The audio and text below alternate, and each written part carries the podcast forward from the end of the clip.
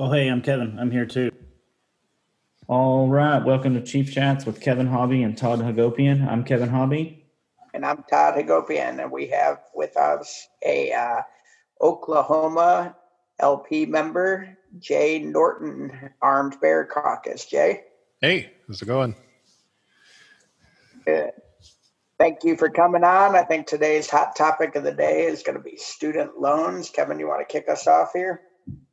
Yeah, so you know the hot topic of the day um, on social media and everything has been the new Biden proposals for student loan forgiveness. Um, I know that we've seen a bunch of different opinions coming from progressives, conservatives. We've seen some libertarians be for and some be against it. So I just thought that we should uh, all come on and discuss our varying opinions and different things like that. The interesting thing is, it seems that, uh, like most things with Joe Biden, um, nobody really knows what his plan is, least of all him. So um, that should make this pretty interesting. Um, in researching this, we were even discussing. It looks like um, he's pushing for ten thousand, and then the more progressive um, caucuses within the Democratic Party are pushing for fifty thousand. Yeah, yeah, that's my understanding. Is and and there was a lot of debate about it during the Democratic primaries, and then we didn't actually hear that much about it during the presidential election, just because uh, all we heard was name calling during the presidential election. Uh, but the two camps, as far as I understand it, are basically ten thousand for all borrowers or fifty thousand dollars for all borrowers. Um, and then I think Joe Biden has a caveat out there that he also wants to make um, college, public college, free for anyone making under 125,000 uh, going forward. Uh, not sure how or or the justification there. Um, so let's just start with um, what the goals of this is. So let's talk about why they're doing it. The idea is is that colleges become so expensive that people are saddled with so much debt that they can't get out of it. Um, so that's the idea. And that by eliminating these loans or reducing these loans, they will then be able to um, to accomplish more. The economy will go well. You know, they can flourish as an adult. Jay, what are your thoughts here? Uh, it's absolute madness, as I think a real libertarian would say. Um, I, I, and on the other on the flip side, I'm kind of mad. Uh, I had about 5,000 in loans once upon a time, and I paid it off about 25, 30 years ago. So do I get, do I get that back? Maybe with interest? I figure if I had $5,000 30 years ago in a, in a 401k, it'd be worth about 40 to 50 now. So I, I'll just take a check for 50. If they want to call it good.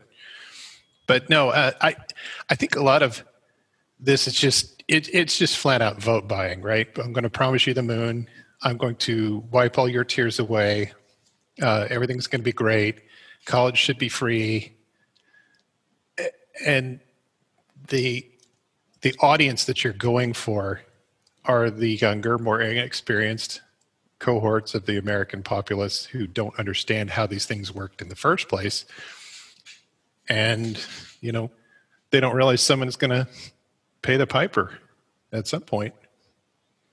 Right? I mean and let's kind of break your answer down into a couple of pieces here. Sure. this is important because um because there's a few different ways that libertarians attack this and i think we should talk about each of them and the first one is the first thing you said which was a lot what a lot of us say you know is we've been paying student loans for x amount of time and um, and now, you know, somebody's going to get it for free. And this brings up the old, what they call the trolley problem um, in politics, where if you guys have ever seen this cartoon, essentially, you know, 10 people just got ran over by a trolley, which, you know, in today's world would be a train. There's 10 more people on the tracks. Do you divert the trolley to save the 10 people, or is that not fair to the 10 people who died, you know, five minutes ago when sure. the trolley ran over them? So that's the trolley problem, and that's what people constantly bring up when somebody makes that argument. What do you say to that? Um, well, it, In as much, I mean, I, I'm not going to dig into the analogy of the trolley problem specifically, but I mean, and, and I was kind of joking. Obviously, uh, it, that was a argument from envy, right? Where's mine? You're getting you're getting stuff. I never got stuff, but it really is for the party of you know fairness and justice to be, you know, pushing something so grossly unfair to people who are responsible with their borrowing practices. Yeah. Um, I, I, will say when I uh, matriculated at, at, a public college, Oklahoma State University, this is like, uh, you know, in the late 80s, we'll say. I think a credit hour for freshmen was 37 and a half. And with fees, it was like 42, something like that, uh, per hour. Uh, now it's way more.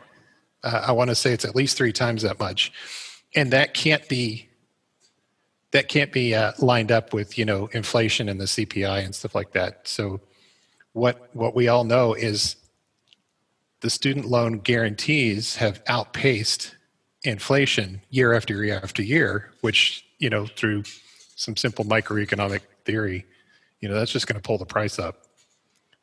So in essence, it's a death spiral, just one going the opposite direction of ever increasing prices because uh, I, am not sure if I'm answering your question very well, but this is kind of the first step to understanding. I think, that, is, I think that was an interesting one you just made. So give me those numbers again.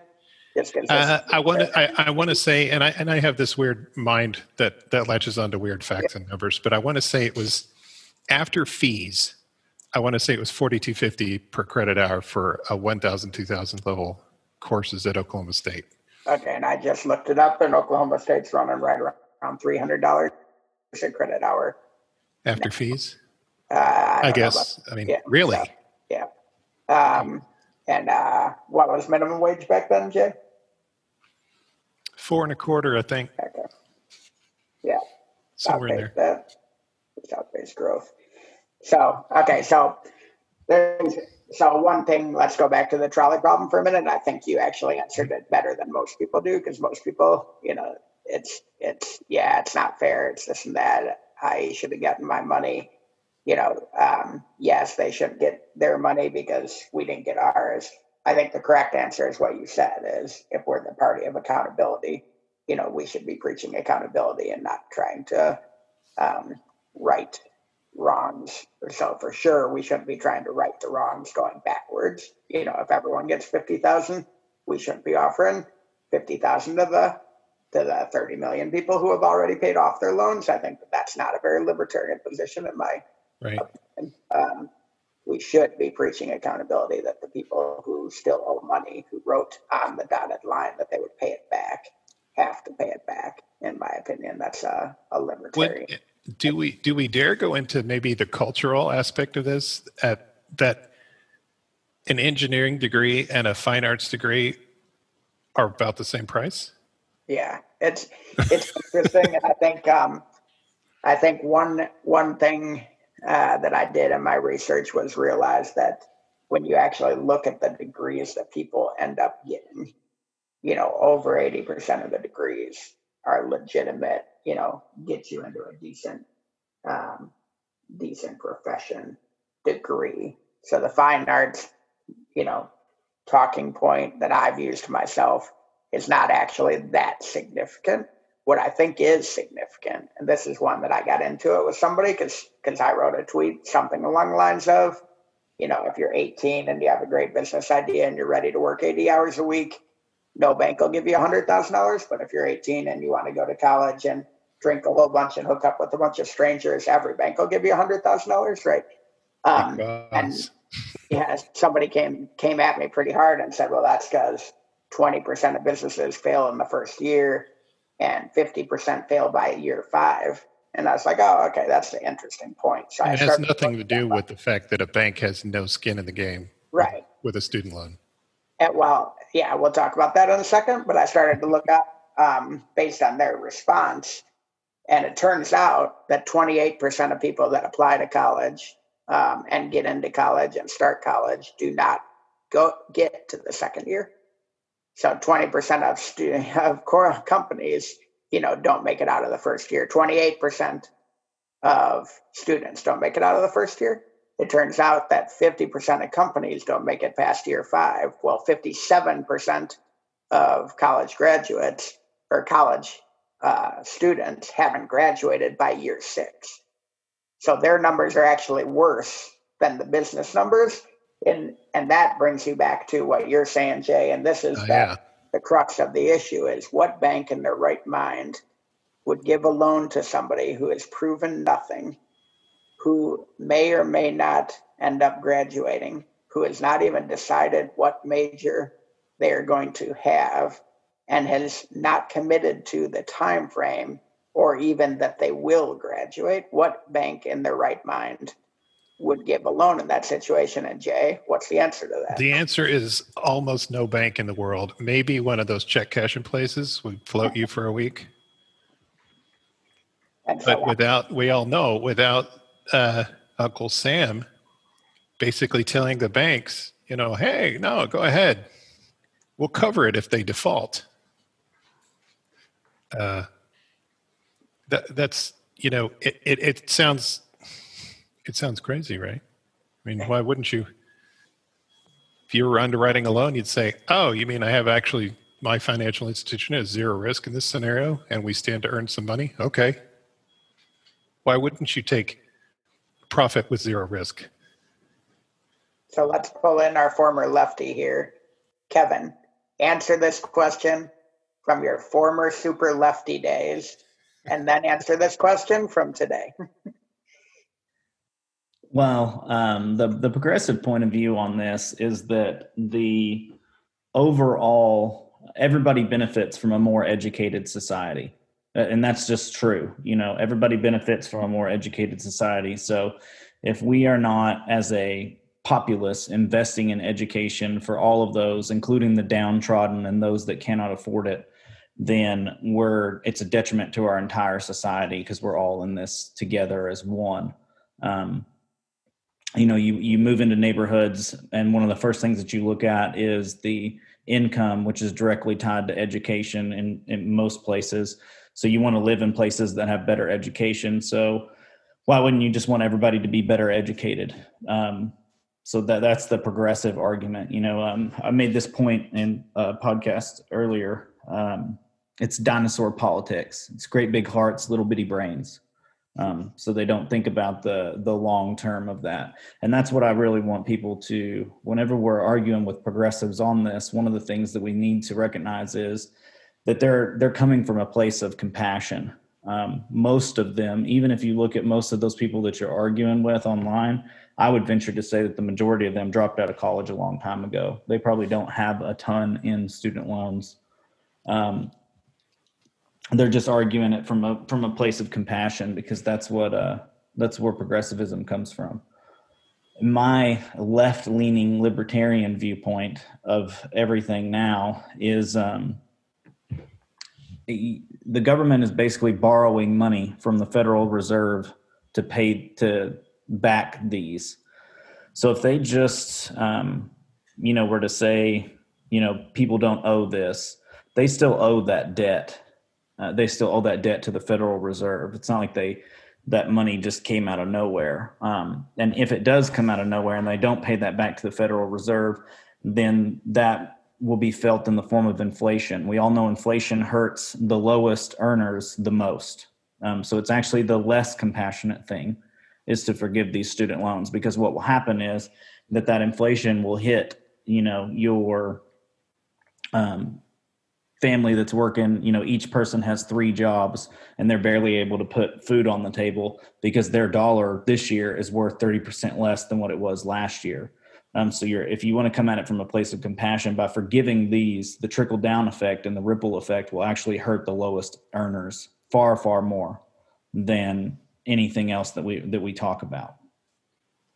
And I think uh, one of the one of the concepts I got from reading many economists, modern economists, Austrian types, was you can't look at it in terms of uh, income as uh, income and purchasing power is better measured as to how many hours did I have to work to buy a steak? How many hours did I have to work to get, you know, obtain X? And if that goes higher, then everybody is, you know, literally poorer, irrespective of how many dollars they have, right? So, um, and I wanted to, uh, what you just said about uh, what I think you were slipping into, Kevin, was a little bit of the the progressive notion of the public good, right? So education is a public good. Society is made better, arguably, they will say, by uh, people being more educated. And I wanted to read a, if you could indulge me for a second, I would read a quote, and you can tell me who you think said it. You ready? hmm Every time we object to a thing being done by government, the socialists conclude we object to its being done at all. We disapprove of state education. Thus, the socialists say we are opposed to any education. We object to a state religion. The socialists say we want no religion at all. We object to state enforced equality. Then they say we are against equality, and so on.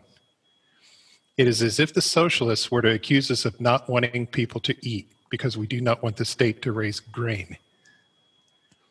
This is a this is an easy layup uh, for some, maybe, but that was uh, Mr. Frederick Bastiat in the mid 19th century, right? And he's saying what we're saying today. He said it pretty eloquently, but it's this idea that the dinosaur brain effect, you're talking about big hearts and little brains, right? We want everybody to have the education that they desire. We want people to have what they need. Where we differ is how do you get there? How do you ensure that people can have bread, you know, uh, a reasonable level of education, a decent job, all these things. You know, libertarians just believe the government is probably the worst vehicle for that. So, Right. Well, and that's that's the, you know that that's where it it all comes down to just a, a different viewpoint. The only the only difference between us and progressives in that notion is that the evidence is on our side. Um, when you really start looking down to the numbers and everything, it, favors a more free market capitalistic approach, even from the education end. You know, um, if you look at companies, um, lar- most large companies now, if they hire somebody that doesn't have a degree, they will pay them in order to get a degree, which is a, a much better option for most people.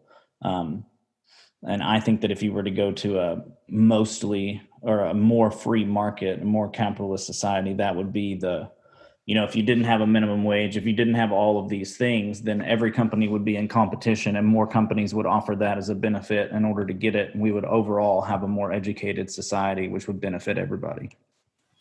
well, you, the other thing I was just thinking of is have we all noticed uh, what what what I would call degree dilution, right?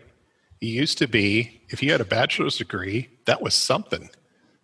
You know, if you came out of uh, school when my mother went to went to college and she got a you know an education degree and certificate and started teaching in the late 60s you know that was you're done very very few people needed to go past that for a professional uh, job and now uh, if you don't have a bachelor's you're, you're not even you know your your resume is in a pile. Oh another guy with a bachelor's. Okay.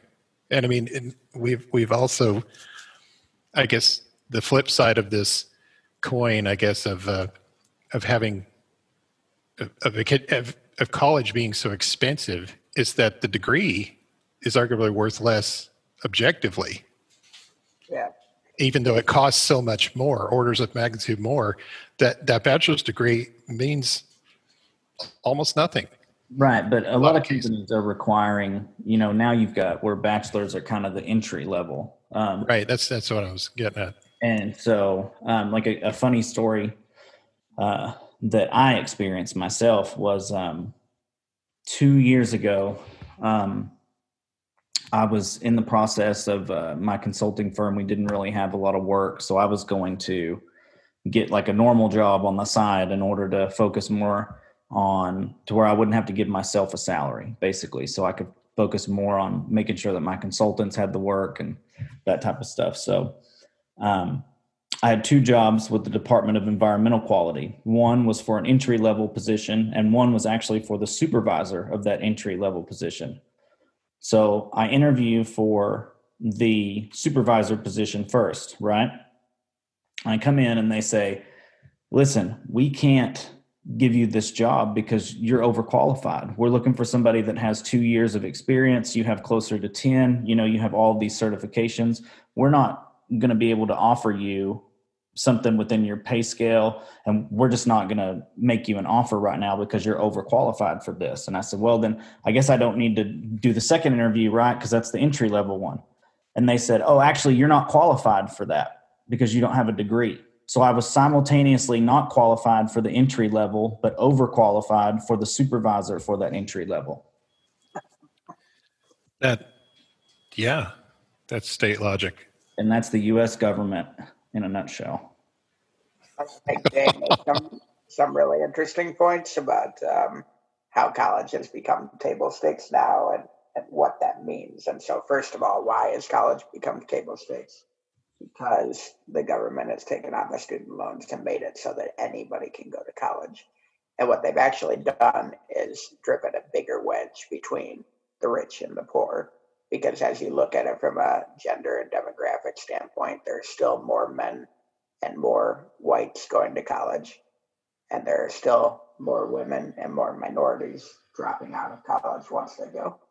Um, and and so what you end up with is you're getting this bigger wedge, um, and the folks who didn't come along for the ride are in even worse position than they were when only a portion of the uh, the only a smaller portion of the population was going to college.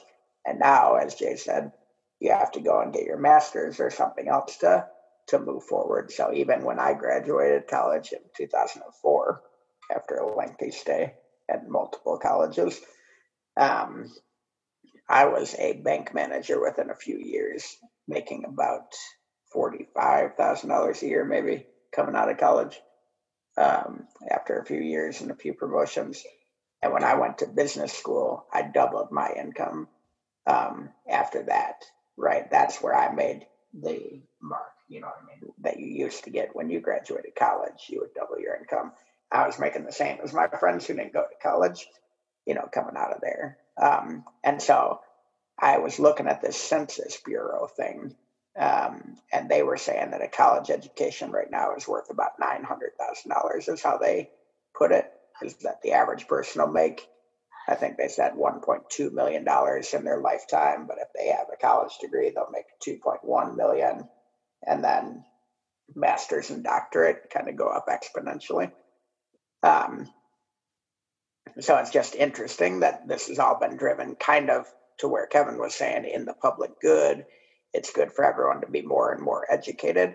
But what they've really done is said, now you got to take out $60,000 of student loans just to get to table stakes where you'll have an average job that makes $50,000 a year. You know what I mean? If you really want to do well, you have to take out $150,000 of loans. Um, and by the way, those loans are only that big because colleges know that these loans are guaranteed and they've been able to price hike tuitions like crazy over time. Yep. I watched it go up uh, several years in a row. I mean, it was probably the late 90s, and I think it was University of Oklahoma did like a five or 10% tuition hike a year for five years in a row, somewhere in there, and just because. And they, you know, they'll say they need it for any number of things, but I think the other thing that that we've seen with the price of college is your money's not going to your your the uh, it, it, they're suffering from the same bloat that the secondary schools are, where the administrator to student ratio is going the wrong way. Um, and then the faculty, I think, I want to say, uh, at least around Oklahoma, there's been a push towards adjunct, right? So we'll hire a bunch of part time professors as adjuncts and they'll do a class or two, but they're not going to get benefits, right? They're they're not full time, they're not tenured or any of this other stuff. So um, colleges are looking for ways to save mo- themselves money at the same time raising prices. So I'm wondering what's where's it all going? That's a great point. I mean, all of their salaries are public, right? And I remember. Right. And I think the president of the University of Oklahoma is maybe the second highest paid state official in Oklahoma behind the football coach. And I remember when I graduated uh, from Michigan State in the MBA program, I remember looking back at that when it got published, and and I was going to make as a as a day one graduate more than like eighty percent of my favorite professors uh, because they were all adjunct. You know what I mean? They weren't tenured guys. They were, and these are people teaching master's courses. And um, and to your point, I mean, where is this money being invested? What's it? You know, and where does my six hundred dollars for the book go? Where does my you know thirty thousand dollars for the tuition go? Is it going to athletics? Because it seems like it when you look at those types of reports. Well, they, they will tell you that the athletics program pays for itself, and other, and that may be. Two, Um, Yeah, Yeah. well, the, the professional. I mean, we're getting we'll we'll get out in the weeds with this, but when Yeah, it comes to NCAA and college sports, that's a racket because those kids don't get paid. They make those universities millions of dollars. They don't even get money from their own jersey sales. So, I mean, that's a that's a whole racket and it's in its own. right. Um, let's dive into. I think there were some interesting opinions during the libertarian presidential debates. Yeah, I'd jump on those. Oh, are we talking about? Now going back to student loans here. Yeah, yeah. So, uh, I mean, there were. I I don't know who else was as glued to their YouTubes as as we were here at the Arm Bear Den, but um, we tried to watch um, all of the POTUS, the LP POTUS and V POTUS debates, and there were some rather curious things being said by you know uh, high profile candidates like a Mr. Vermin Supreme uh, was wholly in support of of getting rid of student loans. And I believe Adam Kokesh said something similar, talking about it's just fiat currency anyway. Um, it costs us nothing to just zero the loan.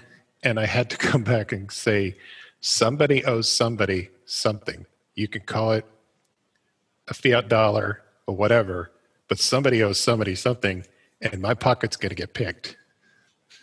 Yeah. So well, let's for somebody, it because uh, because that is. I mean, there there are you know quote unquote real libertarians out there that are making the arguments that that this that we should be supporting this for a variety of reasons. The most common ones I've heard are we should support anything that acts as if um, acts as a tax cut, and we shouldn't support anything that will drive Right. economic stimulus that doesn't you know quote unquote cost us right? And that was uh, that the idea that it's stimulus or that it's a tax cut might hold water if it was actually a tax cut, but it isn't. It's taking money directly from everyone else Yeah. to satisfy that bank debt. There's people don't that was back to the first principles of student loans that we were talking about earlier. I don't think most people understand the federal government doesn't loan you money, right?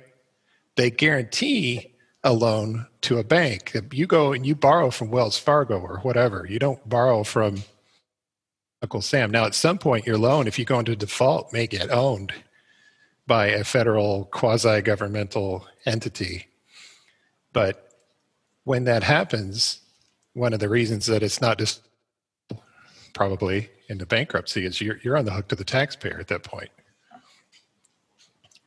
Because that's back to that's back to economic first principles right? I mean one of the things that's always stuck with me after after going through uh, henry hazlitt's you know econ in one lesson was the notion the government has no money right? The government has no resources of its own. It it can only take from someone and give to someone else. So when the government decides oh well i'm going to give this bank their money back because you know, Kevin Hobby took out $100,000 for his sculpture degree that he's failed at. You know, he dropped out after two weeks.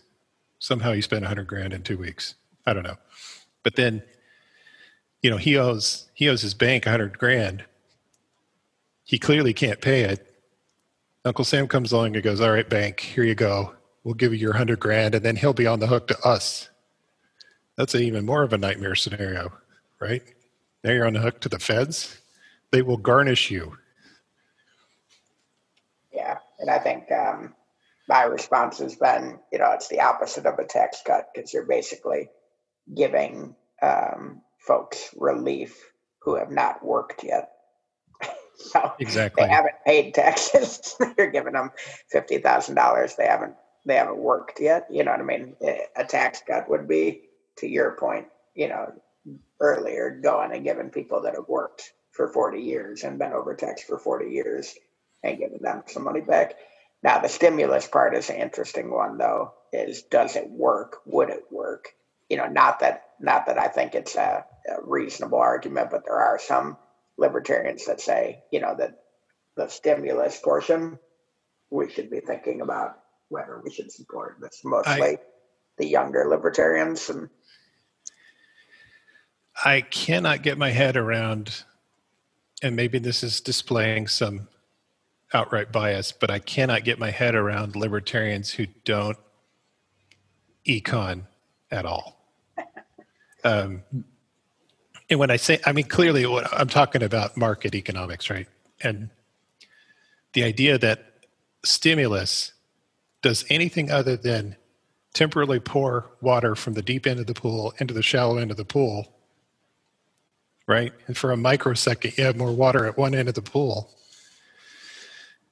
I mean, I, I don't know how you get, I don't know how you get there and say, oh, well, there's this magical uh, multiplier. And I think that was Keynes who had this, you know, they'll talk about the Keynesian multiplier. Well, for every money, every dollar the government spends on infrastructure, we get back $1.4 in something, right? Economic activity or what have you.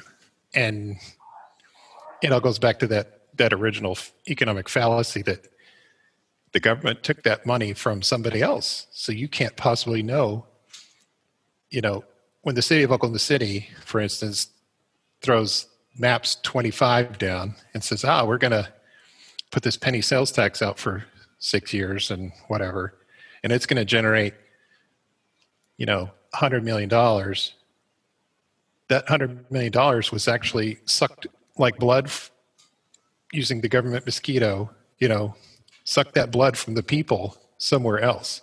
They will never know what businesses didn't get started, what economic activity did not occur. And so, stimulus to me, it just. Do, do you remember the Bush stimulus? How much better off are you? Nobody even remembers. did I? It was a blip on the economic radar and gone. Yeah. You know, this COVID stimulus. Um, I, I- I'll tell you, I remember the Bush stimulus. Everybody got like a twelve hundred dollar check, and it was a lot like this recent one. They got a twelve hundred dollar check, and suddenly, you know, there was a run on on uh, rims for cars. Oh yeah, You know, Yeah. wouldn't that, Kevin? Were you the one telling me about that? yeah. I had a friend. I have a friend who Holy cow! does uh, he does custom vehicles, and he waited for the stimulus and then did twelve. Uh, um, basically, what he did is he brought all of his rims, whether they cost less or more, to twelve hundred a set, and sold out. Sold out within like days. So it was a huge stimulus. Sorry, I'm gonna have to mute myself. I'm laughing too hard. But, you Oh, know, wow. the only thing I would say about this stimulus versus other stimulus, yeah, and I'm not defending it, I just want to make it clear that I think there's probably a little bit different in the case of paying off a student loan completely. And I'm going to make that distinction because I'm going to then come back and say why this is so stupid. Uh, in the case of paying off a student loan completely, you are taking away a payment that is being made on a monthly basis for X number of months going forward. Um, so there is more dollars coming into the household essentially. Um, so it's like the twelve hundred dollars everyone went out and spent it right away. Well, if you get two hundred twelve dollars a month extra, uh, you are more likely to spend two hundred twelve dollars a month and not save it. You know what I mean? So that type of sp- stimulus where it's not the government actually spending money so much as people having more money in their pocket typically does drive into the It economy. it would it would be a stimulus to the student, right, right. It would benefit the student around the student, right? at the cost of Yeah. the three of us. Right. And I, I completely you know where I stand on the issue. I'm just Sure. saying it would drive economic. Um, it's different than when the government decides to pave a road, you know what I mean, and call it Right. stimulus like Obama, where I'm going to go out and and pay, you know, for three hundred million dollars or three hundred billion dollars worth of road work and call it stimulus because people are working and that'll drive, you know, seventeen dollars to They the did dollar. that. They did that uh, during the depression. Yeah.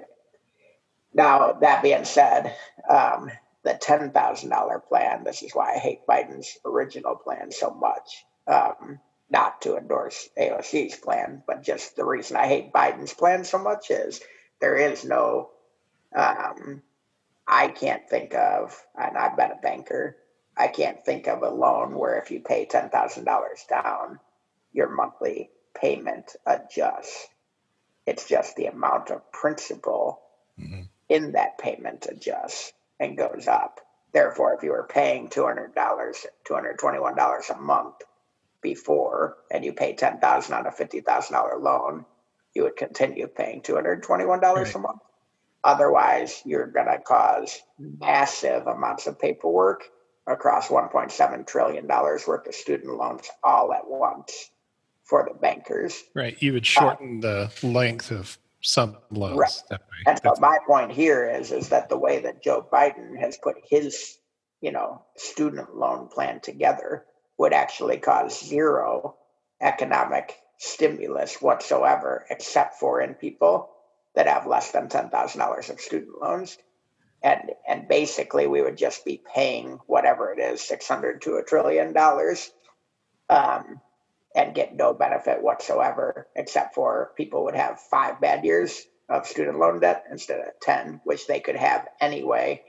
Um, they could actually do even better than that if they were to just go and refinance into a 20 year loan. You know what I mean? There's private options available that would actually alleviate their debt in So, a more effective way. So Right, but Todd, did, did there were there any restrictions on potential restrictions on this plan, like you can't take out another loan for ten years or something? Because student loans aren't. I borrow a hundred grand, and then I go and I give it to the college, and then that account slowly dwindles. You get another loan every year.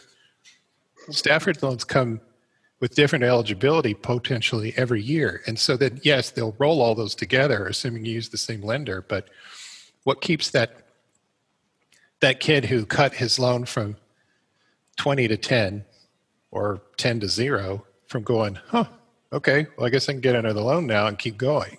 Yeah. I Nothing. are they going to? other than other than Biden wants to also make it free to go to school if you make under 125, so that next year they won't even need a student loan because it's free to go. But yeah, if Biden gave you ten thousand dollars, you only had ten thousand dollars left on your loan.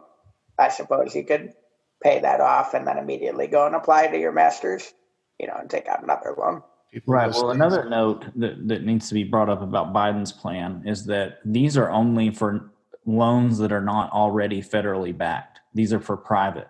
So this is even worse than AOC's plan because we're still backing those loans with the federal government. If you read in that, those are for private, non government backed loans. So we would still have all the government backed that we're already paying taxes on and an additional 10,000 per of private loans that we've now taken on the burden of as well.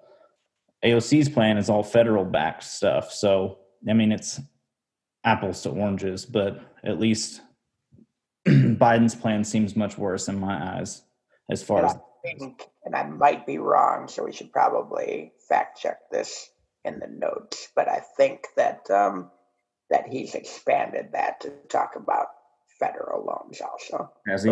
I think yeah, because the private loans, I believe, is only two hundred billion dollars, and the federal loans is like one point six trillion.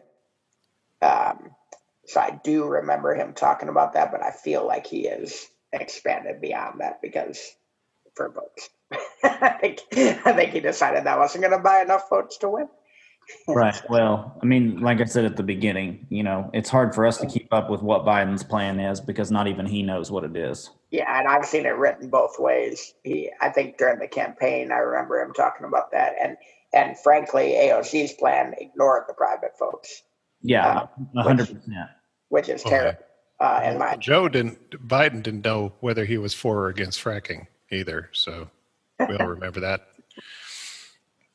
Jeez. Um, I, I have a, this is going to sound like a crazy question, but hey, Todd, Yeah. where's the constitutional authority for any of this? well, Schumer says he can do. this is the best part about what Schumer says. Schumer says that Biden can do up to fifty thousand dollars in an executive order, and I'm like, really? And so I started looking through the Constitution, and I'm looking for fifty thousand dollar limit somewhere in there, thinking to myself, like, how would the founders have known that fifty thousand dollars was going to be the limit? You know, in 2020, like, like there's no reason that there would be any certain Yeah, 50,000 in 1789 would have bought you a merchant fleet.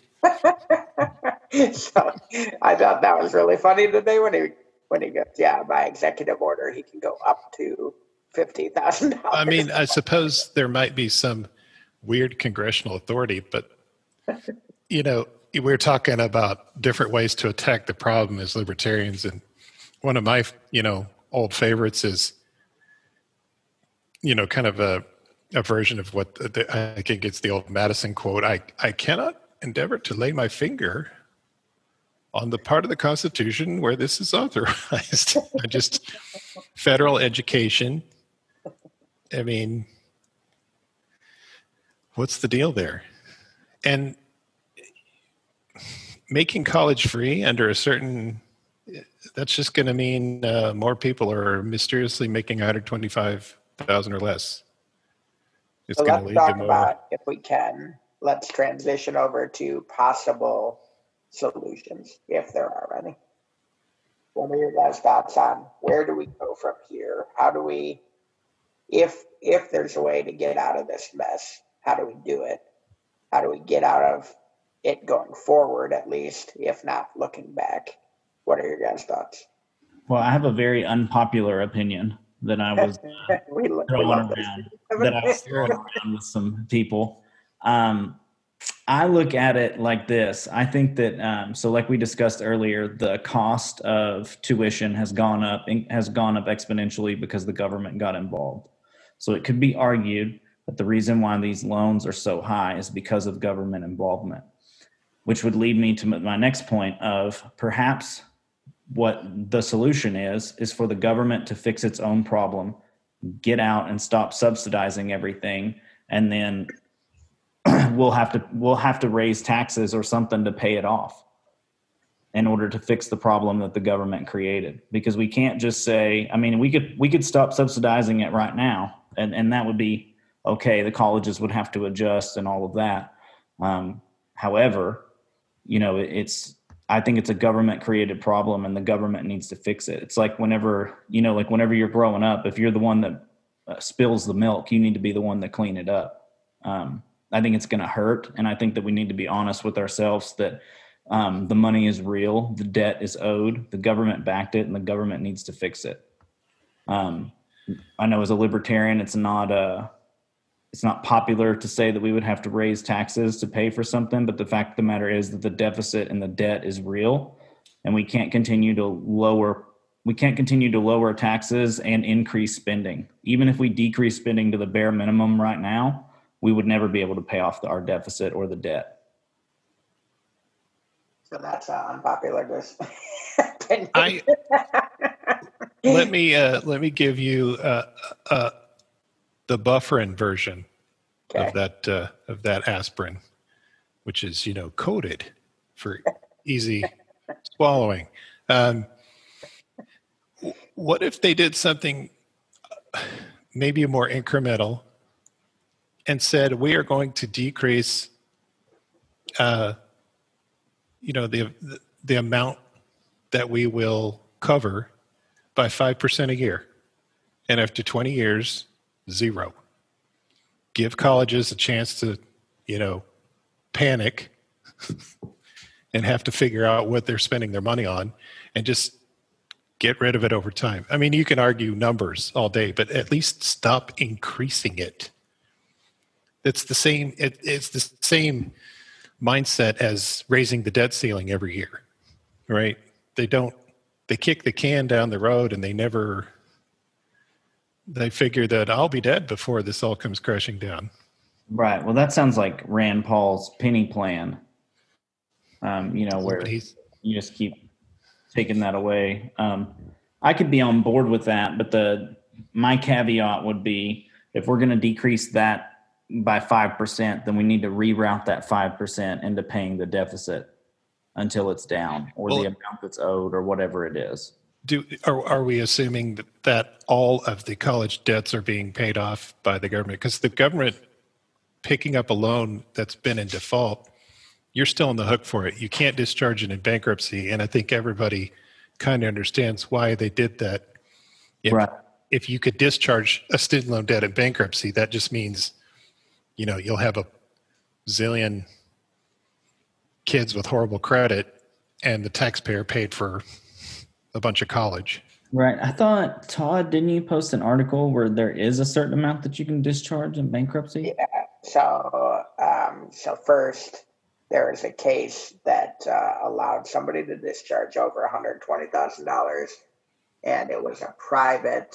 Uh, it was a case against Navient, which is a private student loan lender. That that would make sense if it was private. I'm talking yeah. if it's a GSL. Found under the same law that governs yeah. the public.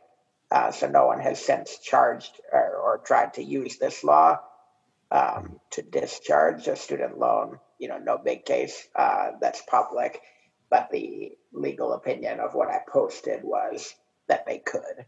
Um, that was the legal opinion that I posted, and and so here's my solution. I don't think it'll surprise anybody that it's a little more drastic, um, drastically uh, towards right libertarianism, but uh, absolutely no not one cent of relief for anybody who has student loan today.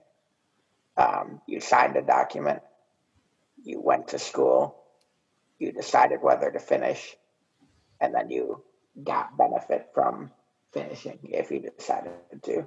Uh, benefit to the tune of $900,000 if you believe the U.S. Census Bureau, a lot more than that if you if you believe um, other folks in common sense.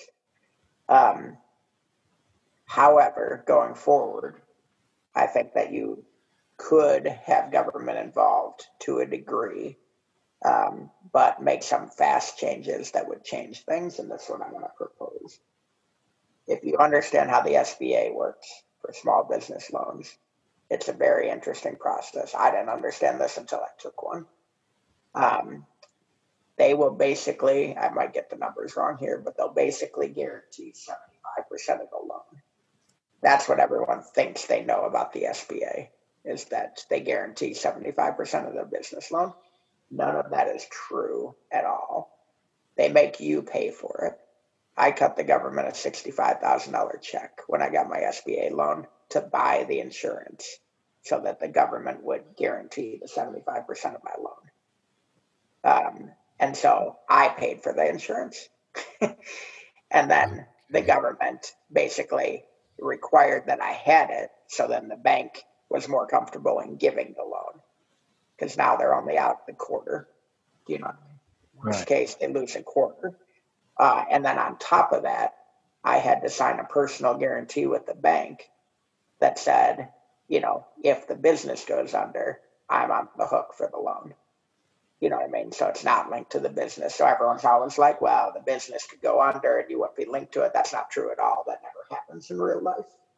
Um, so, so my point here is, is, is if you did almost that exact same thing, and you said, "Listen, Jay, you're going to go to college. It's going to be $120,000 all in. In order to buy 75% of uh, insurance on that, it's going to cost you, you know, $8,000 of insurance. Right. So you're now going to owe 128, you know, and then we will guarantee 75% of it, and you'll have to find a bank that guarantees the other 25%. And by the way, you have to write the personal guarantee, which means you're on the hook for the rest of it. Um, but then I think you can change at that point, you can change the bankruptcy law, I think. And I don't Sure. think, I don't think that people will flood the bankruptcy court. It's the worst thing you can possibly do getting out of college is go bankrupt and screw yourself for seven more years. There are jobs that won't hire you. It comes up in background checks, comes up in credit checks. You'll never own a home for seven years. You won't get a car for seven years. You may don't- get, be able to get uh, security clearance Yeah, exactly. if you have a that type of job. it, it would come up in my background check as I'm looking at an employee. Uh, so I mean, there there are things. Uh, I think that this is a solution that could actually work, and you're actually making these students pay for the insurance. Do you know what I mean? But the government would just be the go-between if you even needed it. But you probably would, just because we always do. Um, that is my solution, and I think it's a we know it works because it works in businesses uh, and banks are still giving loans you know and they're losing some of them and they're winning most of them um, but they're guaranteed 75% and they're still giving small business loans every day I think I think I could live with that as it's a, it's it's pragmatic and incremental in a way, and you're not. I often have conversations about with other libertarians, oddly, about you have to sell this idea to people outside of this bubble, right? So what you're saying is you're coming up with something you could actually probably sell to legislators who are looking for you know an option you can't we're never going to go out there and convince half the country to yank the rug out and call it a day. But what you're saying is yeah you can still get a loan. You can still get a guarantee. We're asking for some insurance. We're asking for you to put some skin in the game. Yeah. and and the other thing this plan does is it costs nothing. Because you're not eliminating debt right this Right. second. You know what i mean? It costs nothing. There's no roi on nothing. You're just you're setting the the playing field going forward.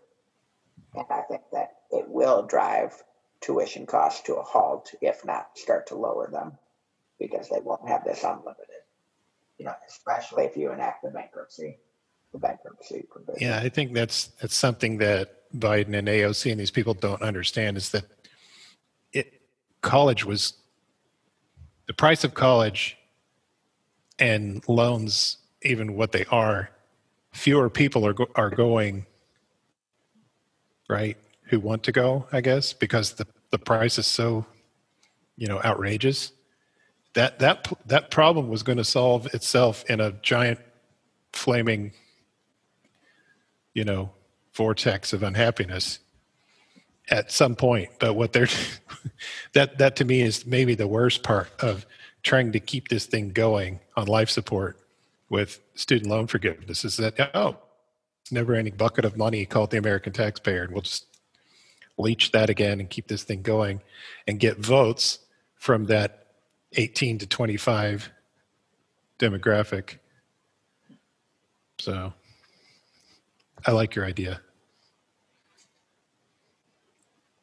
Yeah, I think um, one other thing that's just interesting that I was thinking about from a college perspective, just in general, as I looked at some of the data, was all the colleges that you would assume um, would have the highest graduation rates do, and all the colleges that you wouldn't assume had the highest don't.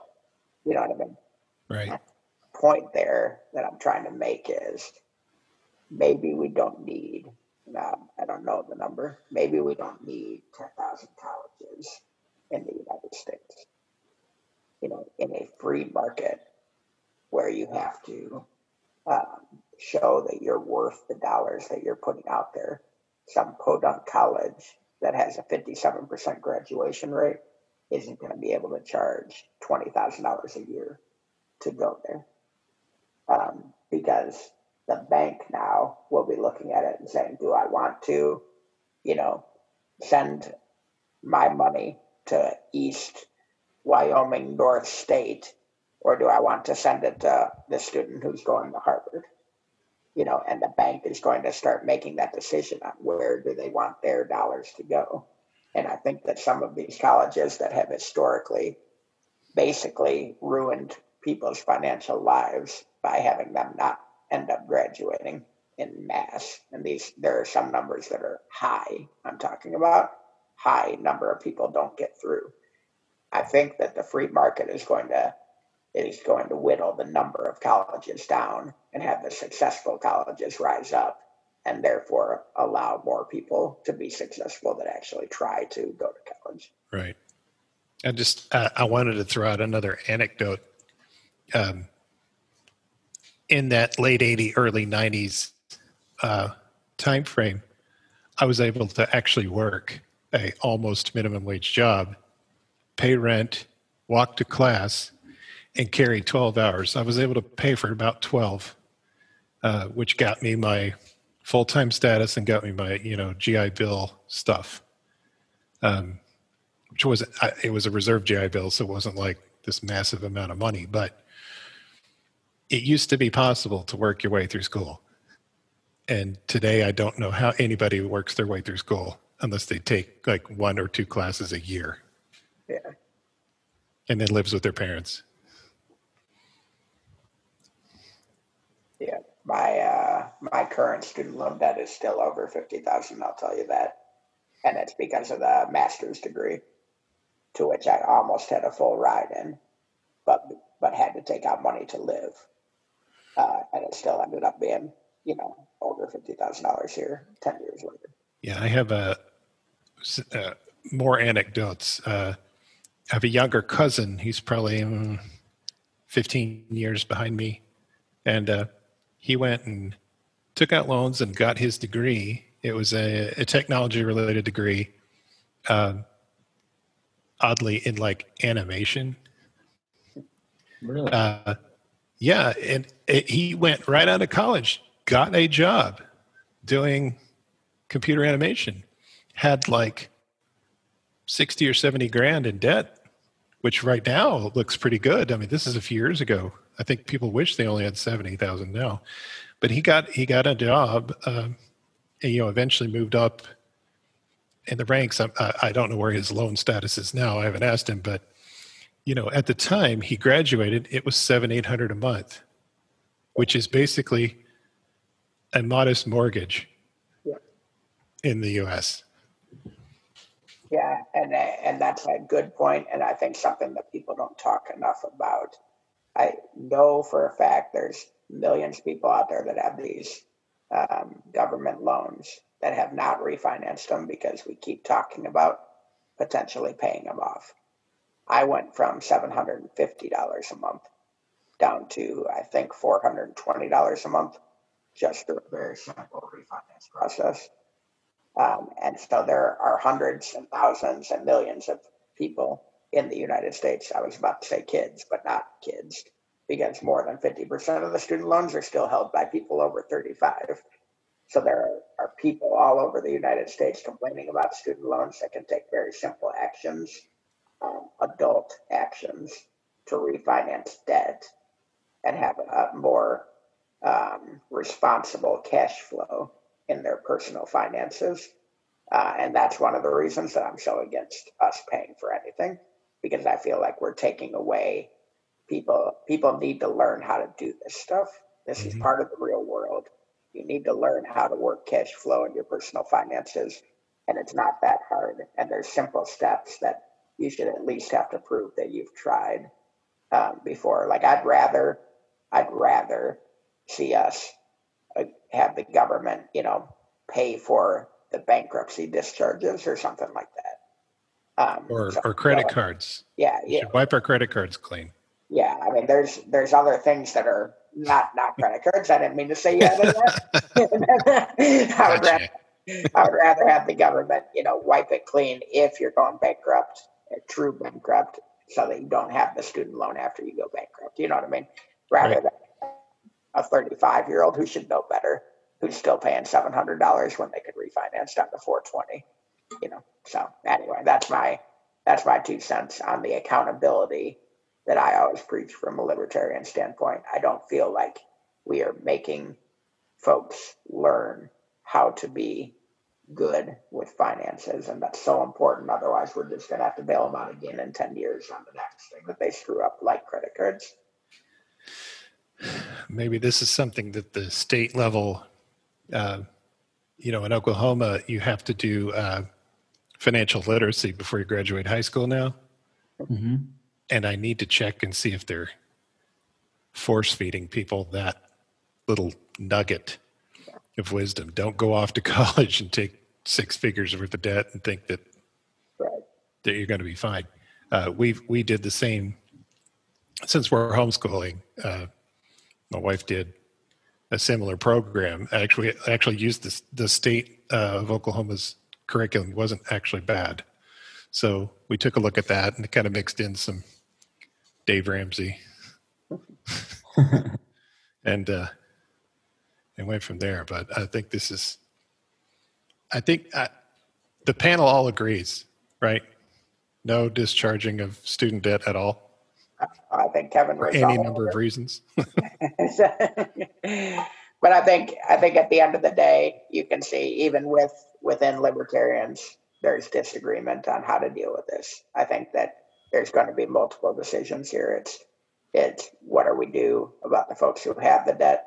What do we do going forward? But I think the most important thing that we talked about today is just um, understanding that we need to know what the goals are before we come up with the plan. And that never happens in politics. So I know that's heresy, but the goals have not been outlined at all here. The $10,000 doesn't accomplish anything. The $50,000 accomplishes a trillion dollars in debt. You know, where is the offset to that? Doing nothing accomplishes nothing either. So we need to have something, you know, whether that's going forward or, or something like I was talking about, I don't know. Um, but I think we need to hold politicians accountable to have them lay out the goals prior to laying out their plans, just like we would for any middle manager or entry level manager in our workplace. You're you're asking people to be involved in the political process with their representatives, Todd. That's a big ask. Like just asking the representatives to be involved in the political process. You have to actually find out who they are. There's some percentage of people that have no idea who the representatives are in Congress. Yeah, I think the thing that we can all agree on is that eliminating the debt right now is just treating the symptom. Um, we need to treat the disease, which is the government subsidies of education. Um, That's right. And if we have, you know, the thing about Biden's final point of, you know, college should be free for everybody that makes under X amount, um, you know, what will end up happening there is you will have government 100% government funded universities that people will go to and will end up paying through property taxes or whatever. And then you'll have private and then you'll have charter basically whatever you want to call it and we'll get into the same thing that we're dealing with K through 12 right now where you have a very very subpar public education option and that you're paying for regardless. Um, and that's definitely not the solution. That's not And the it will be rationed, right? yeah. It will be rationed by something. All right, folks. Well, this was a good episode. This is our first issue episode, folks. And I think it was a good issue given how much uh, noise it has caused on social media this week and given how much it'll be talked about over the next couple of months. Um, if you have any suggestions, please hit us up on Twitter um, at Chief Chats. Jay, anything you want to plug? Any anything you want to tell Um, people where they can find you? Funny you should ask. Uh, so I'm on Twitter at Armed Bear Caucus. Uh, you know, follow on Twitter, Armed Bear. I think it's at Armed Bears on Facebook, that kind of thing. Um, I'm probably going to make regular appearances on yet another Liberty podcast. Um, some one of our friends from Mad Liberty is going to branch out, and he wants to do something called I think he's calling it Gun Nuts, where we talk about 2A and equipment, and that's uh, Mr. Max, the not a real anarchist uh, from the Mad Liberty I love crew. So you guys are doing something together. That's awesome. I told him uh, I told him I would be his Ed McMahon, and then he says, "Who's Ed McMahon?" So there you go. Awesome. But I promised him I would plug that. Uh, that should be coming up in the next few weeks too. But Fantastic. Yeah, as you get it, you know, make sure to tag us on Twitter and we'll make Sure. sure, to it out there to everybody. I, I personally probably will never ever do a podcast. I have much more fun just rating other people's. So, but we'll definitely have you back. So, All right. got parting words here. Uh, appreciate the talk, guys. I know that we're, uh, you know, everybody listening. Um, you get to see a couple of different viewpoints on how to solve this problem, but the number one thing is it's a problem, and the politicians are not giving us a real solution to it. I think that's the thing that we all agree on. Yeah. Well, thank you, folks. Great talk. Uh, let's have another issue one on soon. And hey, uh, Jay, we will bring you back after you launch your new podcast and we'll talk about guns. all right. Talk to you then. Thank you, guys. All right, folks. Good talking to you.